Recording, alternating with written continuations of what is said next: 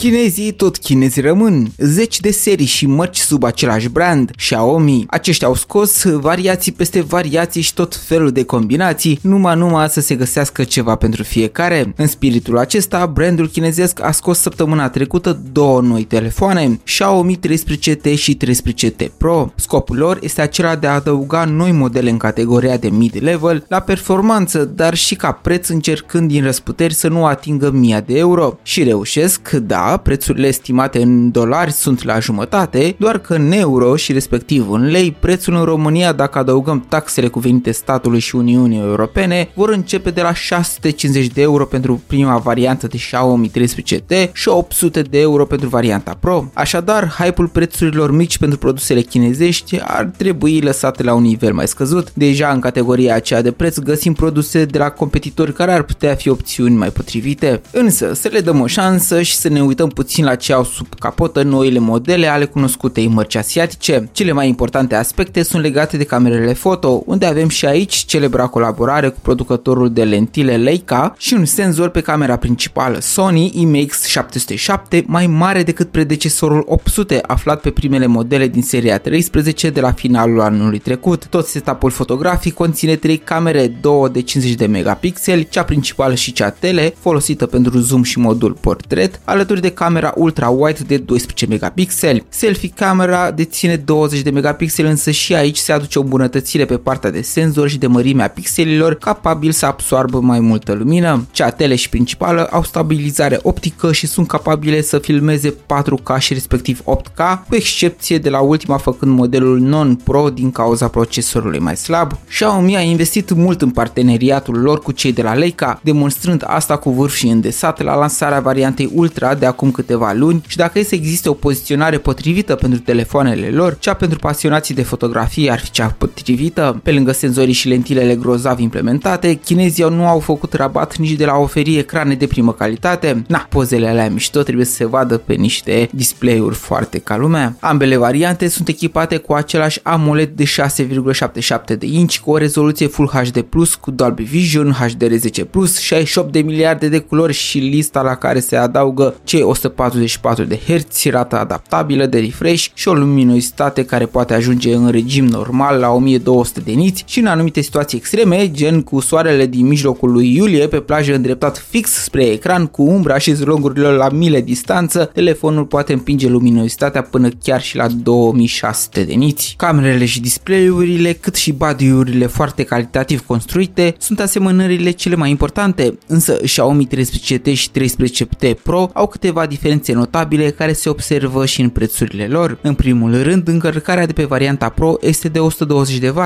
față de cei 67 de W ai variante simple, iar cei 120 de W asigurați de încărcătorul aflat deja în pachet pot face bateria să atingă 100% în maxim 19 minute. Însă cea mai notabilă diferență este cea dintre procesoare. 13T are parte de MediaTek Dimensity 8200, iar 13T Pro de 9200 plus. Amândouă într-adevăr pe 4 nanometri și octa-core dar le diferențiază puterea grafică, făcând doar seria 9200 plus să poată lupta cot la cot în teste cu variantele similare de la Snapdragon, respectiv seriile 8 generația a doua. Pe partea de procesare single și multicore, variantele Mediatek fac față cu brio ajutându-te în viața de zi cu zi fără bătăi de cap, dar capacitățile lor grafice sunt cele care le trag în teste înapoi și îți pot oferi performanțe ușor mai slabe în situații de utilizare puternică. În rest au chiar și certificări IP68 care le fac rezistente la apă și variante de design cu carcase cu spate din sticlă sau din piele vegană. Variantele celor de la Xiaomi vor să fie ceea ce Samsung au făcut cu seriile trecute de Fan Edition, aducând capabilitățile unei variante de vârf într-un dispozitiv cu un raport preț-calitate impatabil. Dacă au reușit să facă asta cei de la Xiaomi, vom vedea în viitor. Însă, până data viitoare îți spun bun rămas și mulțumesc de prezență la Short Tech News. Rămâi pe frecvență și pe curând!